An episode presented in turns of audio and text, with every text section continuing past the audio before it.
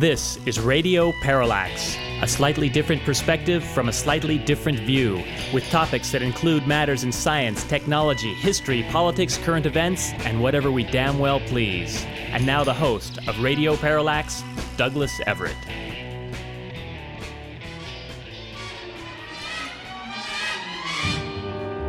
Come fly with me, let's fly, let's fly away. If you can use some exotic booze, there's a bar in far Bombay. Come fly with me, let's fly, let's fly away. Well, I can't think of a better way to start off the first show in 2019, and Happy New Year to everyone, than with Frank Sinatra. A hell of a performer, and, and frankly, one hell of a good tune. And I must confess, we're recording this program before we've gotten from NASA those images from the Kuiper Belt. We've been building this up for some weeks, this, this flyby of a small object, the likes of which we've never seen beyond Pluto. But uh, due to the um, scheduling difficulties of putting this show together, well, we're just going to have to talk on the microphone before those images are released by the good people at NASA. We're sure that Alan Stern and his New Horizons team will uh, have those sparkling images for us very shortly. In fact, you're probably looking at them now, dear listener, as you're listening to this. I, on the other hand, will be somewhere down the Central California coast at airtime. I do want to note that on the last day of 2018, I was down in the Bay Area and discovered a spectacular viewing spot of the entire South Bay, San Francisco Bay. Um, it was windy as all get out, as you no, no, no doubt recall on Monday. And uh, when it gets that kind of north wind, it tends to blow every bit of smog down toward Southern California, where frankly it belongs. And in the process, gives you some clear blue skies that are. I mean, I, I could see at one point. I, I think I could see somewhere between Morgan Hill to the south of, of San Jose and as far north as I'm sure the Petaluma area. That's a lot of Bay Area to take in, eh, really the extended Bay Area. And while I'm tempted to tell you where that fantastic viewing spot is, I fear if I do so, dear listener, that eh, it will become overcrowded with people, much like Mission Peak has become. But I hate to do this to our listeners, so I'll tell you what. If you really like to know where that really cool spot was, drop us a line at info at radioparallax.com and I will put you in the know. We should note that uh, this time of year, third or fourth of January, I think I think it's one year, one or the other, year to year, uh, marks the Earth's perihelion. In other words, the point at which we are closest to the sun. Now, the sun exerts a tide on planet Earth, something people don't really realize, but it does a pretty strong one too. It's about I think I think it's about half the strength of the lunar tides, which we're more familiar with. And so it is that as the moon goes around the Earth and aligns with or gets at 90 degrees with the sun, you get the difference between spring tides and neap tides. And this year, well, in every year's case, when you either have the new moon or the full moon, where the three bodies are lined up, that's when you get your maximum tide. I mean, you really get your maximum tide because we're closest to the sun. Thus, every year we have what are called king tides. Not so good for parking lots built in low lying areas near the ocean. Not so good for people walking along the beach or walking along piers near the ocean when nasty sneaker waves may come take you away. This is no joke. You need to be careful, uh, especially this time of year. It has more to do, of course, with nasty weather and big waves, but you know, add a king tide to, to nasty weather, and you're just you're stacking the deck against yourself. So if you go to the beach, for gosh sakes, be careful. One method I've always liked to use, which my dad before me liked to use, was to get a hold of a tide log. There are many sources for this, some better than others. I'm fond of the one that is put out by Pacific Publishers, LLC. They have uh, various editions of it for Northern California, the Bay Area, the Monterey Bay Area, Southern California. They have them from all over the nation, actually. And if you want to be in the know when the tides are high and when the tides are low, and I and some of you do want to keep on top of that, well, that's that's a good way to do it. Well, I mention this because at the end of every year, it's you know it's time to get a new edition. Something else I am a big fan of, as you well know, dear listener, is uh, the almanac, various forms of almanacs. We do want to warn you that if you purchase the Old Farmer's Almanac, which, which you know, by and large is an excellent product, be careful of which edition you get. A lot of the ones they sell in Costco and other locations are the ones that will suit you best if you live in Boston. It gives you the tides in Boston Harbor. If you want to know what the tides are on the West Coast, by all means make sure you get the Western edition. Seriously, look on look on the cover page very carefully. Make sure it's the Western edition. All right, it's the end of the year, so we're going to look back, we're going to look forward, we're going to just I don't know, we're going to do our usual eclectic program. We think that, you know, not being able to know exactly what you're in for when you tune in uh, is something that our listeners enjoy. We think so, anyway. We sort of imagine that once in a while, someone contemplating listening to the show will ask his or herself, I wonder what the hell they're going to talk about today. Well, it, it actually may come as no surprise that sometimes 10 minutes before airtime, we ourselves don't know. So even even veteran listeners will probably be surprised by the fact that the first item I'm going to cite in today's program was an excerpt in the Week magazine from Argentina, from Perfil, is the name of the publication, about why Argentinian soccer fans are so violent. The authors, the authors of the piece said Argentine leaders profess to be shocked by soccer violence, but they're complicit in it. Two Buenos Aires clubs reached this year's finals of the Latin America Copa Libertadores Championship, but after the second of two games, River Plate fans, armed with rocks and bottles, attacked a bus carrying Boca Juniors players, injuring several. Soccer officials suspended the game, which was eventually held in Madrid. River Plate won, by the way. The authors note that Argentine sports commissioners are trying to blame a few misfits throwing stones for this national embarrassment. But the truth is that Argentine team boards are packed with bigwigs who have strong political, judicial, union, and business ties, and they have allowed the growth of criminal bands disguised as fans. They say it goes all the way to the top. Argentine President Mauricio Macri himself was chairman of Boca from 1995 to 2008, and all that time he had close relationships with the leaders of La 12, the main hooligan group associated with Boca.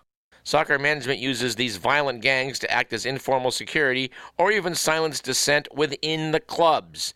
It's like a mafia, one member said. In Argentina, clubs are no longer just soccer teams, but a place to do politics and business. To eliminate the violence, we would have to change the entire system. Now, my personal theory on this is that part of what surely must be to blame in soccer hooliganism is the fact that there's so little action out on the playing field. I mean, I know they kick the ball left, they kick the ball right, they kick the ball left, they kick the ball right. Every once in a great while, someone takes a shot at the goal, and usually, almost always, fails. And thus we have, as was so well honored in that great episode of The Simpsons, a situation where frustrated fans break out into soccer riots. Now, Radio Parallax does fault them for this, but I suppose what this all really leads up to is the fact that I have to secretly confess to uh, the fact that I do somewhat like American football, in spite of its plethora of violence, which they are making some making some belated steps to rein in. If you've been watching NFL games this year, and perhaps you have been, you you note that the kind of vicious hits that used to be commonplace in the league are now severely curtailed and frowned upon. To that we say, well, it's about time. I don't want to belabor this too much, but I do have to say that after watching that game a few weeks back where the Los Angeles Rams and the Kansas City Chiefs went at it and scored like 105 points. That was fun stuff. Something we would contrast with your basic soccer game, which sees a player flopping on the field like a gaffed tuna after his elbow has been brushed by an opponent. And uh, Paul Dorn, if you're listening, sorry, buddy, I, I just couldn't help myself.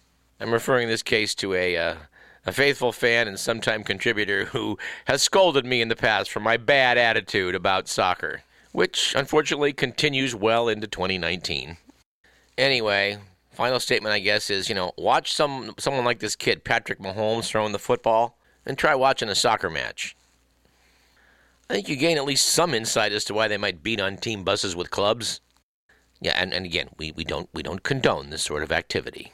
We just sort of maybe understand it a little. And because we're planning to make this end of year show, I guess this is actually not end of this is a beginning of year show. Although I guess a little bit of both.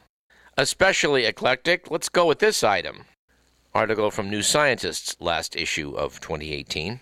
The title was Rogue Traders. The subheadline of the piece by Daniel Cossins was We thought economics was a uniquely human pursuit. But even simple organisms are at it. The article starts off The propensity to truck, barter, and exchange one thing for another is common to all men and to be found in no other race of animals. So wrote Adam Smith in The Wealth of Nations. That was in 1776. But the idea that humans are the only species capable of economic behavior persisted for a long time, and intuitively it makes sense. Responding to shifts in supply and demand, for instance, must be the preserve of species with brains hefty enough to think through decisions rationally. Or so we thought. As we get to know Earth's myriad other species better, it becomes apparent that many animals and organisms make trades, and that some are surprisingly savvy wheeler dealers capable of manipulating the market in their own selfish interests. From frisky baboons to fish offering spa treatments on the reef, pretty much everywhere we look in nature, we find evidence of surprisingly sophisticated economic decision making. Even fungi are at it. And according to some studies, these brainless soil dwellers give the impression of being more rational than us. I must add at this point, this is not does not come as a complete surprise to Radio Parallax. But, said Daniel Cossins, such revelations are handing us a fresh understanding of the origins of cooperation. They also chip away at the idea that sophisticated behavior requires a big brain. All right, fast forward here. The article refers to a Ronald Noah. He began watching baboons in Kenya in the early 1980s. And uh, a couple questions came up of how it was that these animals were cooperating. We all know that monkeys do groom one another. So people ask from a Darwinian standpoint, where's the payoff to this? And the first suggestion was that kin selection was at play. The idea that an animal sometimes stands a better chance of passing on its DNA not by finding a mate itself, but by helping a close relative to reproduce. But they note that kin selection can't easily account for cases in which unrelated species help each other. The other argument was reciprocal altruism, which said that animals that help others do so because they know they will get something in return. Game theory was invoked to explain how an altruistic animal could guarantee reciprocity with evolutionary theorists using a two player game called The Prisoner's Dilemma to figure out how it worked in nature. But there was a problem. Noah said they were building card houses of one model on top of another and never bothering about empirical evidence empirical evidence. That's going out and checking and seeing if it conforms to reality. This is something we think most economists should pay better attention to. At any rate, out in the field, Noah quickly noticed the error of both these ideas. And here's a telling example. When two low ranking baboons teamed up to challenge the dominant male so that one of them could mate with a female, they didn't always stick with the same collaborator after the dethroning, as the theorist had assumed. Quite the opposite. These males switched partners and played their friends off against each other to make sure they got more mating time than their collaborators. I don't know, this strikes me as something more like fraternity life. But in the baboon world, in a nutshell, that showed that the essence of cooperative relationships was partner choice. When the baboons could shop around for the best deal among prospective collaborators, well, that made all the difference. So back in 1994, Noah, with Peter Hammerstein, now at Humboldt University in Berlin, set out this theory of biological markets. They tried applying it to all manner of other species to see if it would explain their cooperative behavior, and they found that it worked. This captured the imagination of several young biologists, including Redouan Bshary, one of Noah's PhD students. Bshary studied the reef fish called the cleaner wrasse. You've seen these on various nature specials. The fish fish will come in, park itself, and get serviced like a gas station from the cleaner wrasse, which will pick parasites off of its gills, etc. In this case, it's a good deal for both parties. The cleaner rasses get a meal, and the clients get cleaned. But they note, however, there's a conflict of interest in this. The cleaners like to take nips off their clients' protective mucus layers much more than they do the parasites, so they are liable to cheat. This means to get good service, clients have to get cleaners to go against their preference, and cleaners have to choose when to cheat. Having learned to scuba dive, Bshary spent many hours observing the cleaner wrasse in the Red Sea. He observed that there were two types of clients. There were visitors, such as parrotfish, which could travel easily between several cleaning stations, and then there were residents, like the smaller Melanurus wrasse, which tends to stick to one location. Bshary figured that visitors had a strategic advantage because they could shop around. Sure enough, in 2002, he showed that visitors almost always get better service. They were seen more quickly and treated more gently, with the cleaners less likely to sneak a bite of them than residents. But, noted Bshary, the coral reef free market doesn't end there. He found that cleaner wrasses were less likely to cheat when another fish is watching, and that they never do so when the client is a predator. Well, that's no surprise. I think Machiavelli would understand that one. You know, it's better to be feared than loved. And I also have to have to add the aside of the Gary Larson cartoon, where a rather larger fish is sheepishly remarking to another one that, "Hey, you know those cleaner wrasses? I haven't eaten those things like popcorn, or or something that effect." I'm not sure I got it right exactly. This story gets even stranger.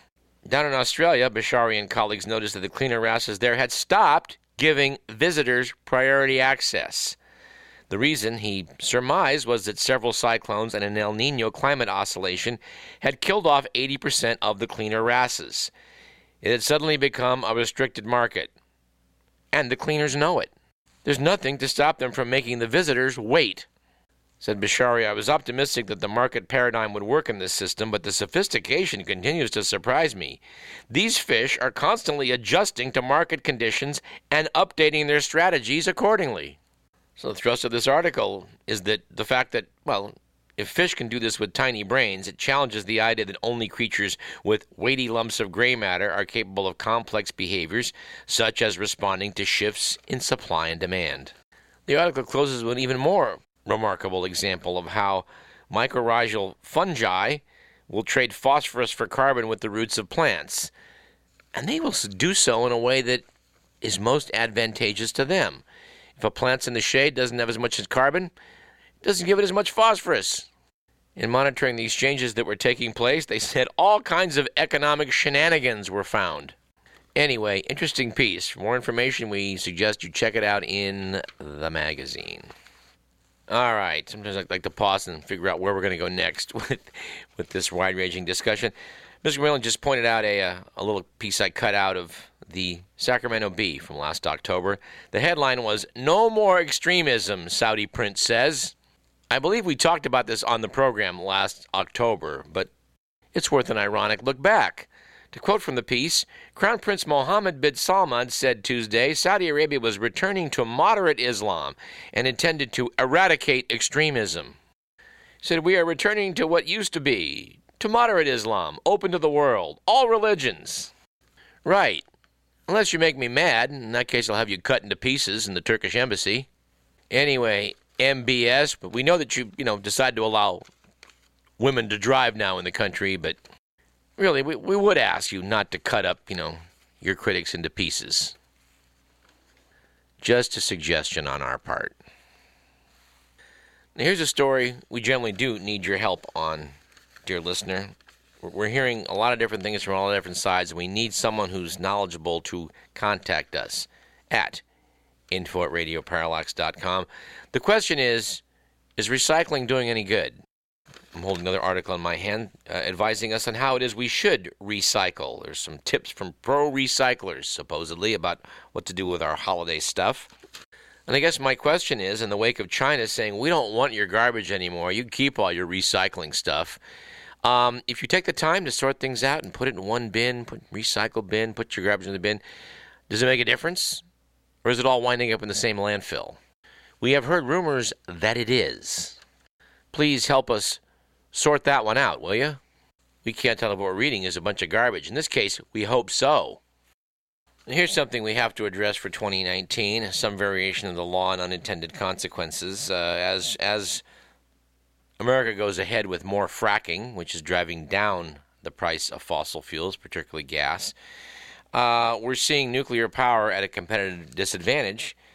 And according to Axios.com, a third of America's nuclear power plants could be taken offline in the next several years. And of course, this is partly from the competition from natural gas. Nuclear power currently generates 20% of our country's electricity.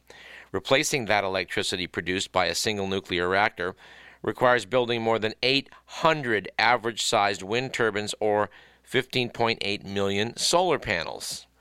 Now, we should have more solar panels and wind turbines, but until we get them up and running, we need nuclear power. And in fact, we, I think, need to expand nuclear power in the future.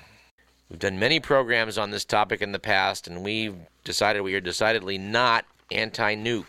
We're not alone in this. New Scientist magazine cites the Union of Concerned Scientists, noting that they too have warmed to nuclear power. Commentary piece by Mark Lynas says environmentalists should too. It's worth quoting from this editorial. Changing your mind on a controversial topic isn't easy, especially when you spent decades campaigning against your new position, which is why the decision by the Union of Concerned Scientists to drop its long-standing opposition to nuclear power is so important and why the organization deserves great credit for having the courage to take this step. The U.S. advocacy group isn't campaigning for new nuclear plants to be built, however. Its president has called for funding to preserve nuclear power from existing plants that are operating safely. The rationale laid out in the UCS's latest report is that shuttering nuclear plants are often replaced with ones burning fossil fuels. Hello? They note that the shift from nuclear to coal and gas has happened most clearly in Germany, where Angela Merkel's decision to phase out all nuclear power generation has led to an increased reliance on fossil fuels. You know, the stuff that's putting CO2 in the atmosphere. The sight of a nation that once led the fight against climate change, bulldozing forests to expand open cast coal mining, serves as a warning to where anti nuclear ideology can lead. You know, nuclear power has problems. We all know that. But the piece closes by noting that nuclear's problems of waste, cost, and safety are trivial compared to the threat posed by unmitigated global warming. Enough said. All right, we got about five minutes left in this segment. Let's take a look back at 2018. And by the way, as the year closes, Donald Trump at one point declared that, you know, ISIS is finished. Let's pull the heck out of Syria. Uh, we suspect that ISIS is not finished, but you do wonder sometimes in these long, protracted wars which go on and on and on, like Afghanistan, whether at some point it doesn't make more sense to declare victory, pull your troops out, go home. I'm not sure that that is the correct thing to do in Syria, but it may be the correct thing to do in Afghanistan. What are we fighting over there for? Do you know? I don't. I don't think Trump does. I don't think anybody does. Well, actually, a, lot of people do know why we're fighting protracted wars all over the world. There's a lot of money in it. On this, we would refer you to our archives for an interview conducted many years ago with Joel Andreas about his book, Addicted to War Why the U.S. Can't Kick Militarism. We think it tragically explains how the world really operates, what's really going on, and it's pretty grim reading, but I think unless you really have the picture of what is actually happening, it's hard to combat it. It's going to be hard to combat it under any circumstances, but it's good to have a clear picture of reality, we think. Anyway, looking back at polling data, 64% of Americans last year thought the nation is headed in the wrong direction. 77% of Americans are dissatisfied with the state of American politics. 75% have little or no confidence in our elected officials. 56% aren't confident in the political wisdom of the American people. People aren't too happy with Donald Trump. 69% say he's damaged the dignity of the presidency. 56% say that he's done more to divide than unite America. And the 36% feel that his words and actions have helped fuel political violence. And all these poll data I'm citing are from various sources, but our guesses are probably accurate. We have become more tolerant. 61% of Americans think immigration helps more than it hurts, to which we add, duh. A record 67% of Americans now support same sex marriage, which I suppose is good now that it's the law of the land. What are Americans scared of? I found this collection to be eye opening. 42% of Americans are afraid they'll become a victim of a random mass shooting. That's up from 16% just three years ago in 2015. I think the one that shocks me the most, according to The Economist, 30% of Americans worry that Donald Trump is being framed for crimes by the FBI and Justice Department. Our guess is that's the 30% of the nation that watches Fox News. Here's one I really like Americans do have a hard time deciding which is worse. In this case, the decision comes down to which is scarier Donald Trump or sharks. It turns out while 43% say sharks, 42% say Donald Trump.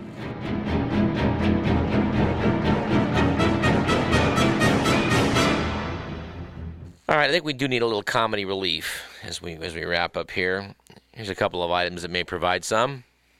And by the way, we have the week to thank for both of these as we did that summary of statistical information. Item number one A California woman has sued the state after it told her that the hairy, scary creature she saw in the woods was not Bigfoot, but in fact a bear. Evidently, Claudia Ackley, age 46, was hiking with her two daughters when she says they spotted a Sasquatch staring menacingly at them through a split tree. So she called California's Department of Fish and Wildlife. Oh, well, there, that'll get results. We have chronicled many of their antics on this show in the past. You know, like when jackasses that work for the department go to other states or other countries and shoot big game just for the hell of it.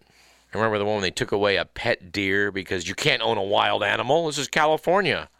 Anyway, the bright sparks at the California Department of Fish and Wildlife told her she'd probably seen a bear and this made her mad. So she's filed a lawsuit demanding the state recognize Sasquatch as a distinct species. A, an essential first step, she said, to protect the public from potentially dangerous big feet or big foots.